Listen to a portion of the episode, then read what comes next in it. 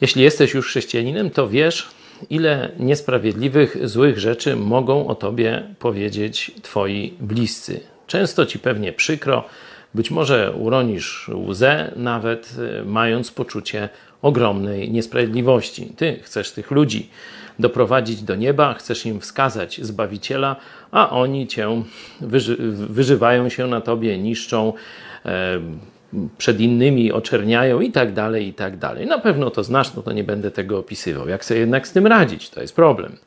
I tutaj w tego typu sytuacjach zawsze mamy jasny nakaz Pisma Świętego. Patrzmy na Jezusa. No i co w tym temacie możemy powiedzieć o nim, czego on doświadczył? Oto czytamy w 11 rozdziale Mateusza. Albowiem przyszedł Jan, nie jadł i nie pił. No, można powiedzieć, był ascetą. I mówią, demona ma. Przyszedł syn człowieczy, jadł i pił.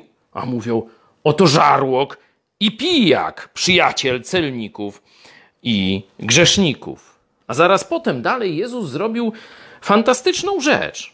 Uzdrowił ślepego i niemego. Lud był zachwycony, a faryzeusze powiedzieli: Ten nie wygania demonów inaczej jak tylko przez Belzebuba, księcia demonów. Jeśli o Jezusie takie rzeczy mówili, on musiał to przeżyć. On wiedział, jaka to jest nieprawda i niesprawiedliwość. A jednak zrobił to dla nas. Przeszedł, dalej realizował swoją misję.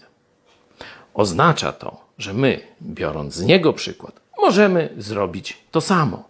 I niezależnie od tych przeciwności, od tych złych słów, robić dalej swoje dla Jezusa, naszego Pana, który już przygotował dla nas mieszkania w niebie.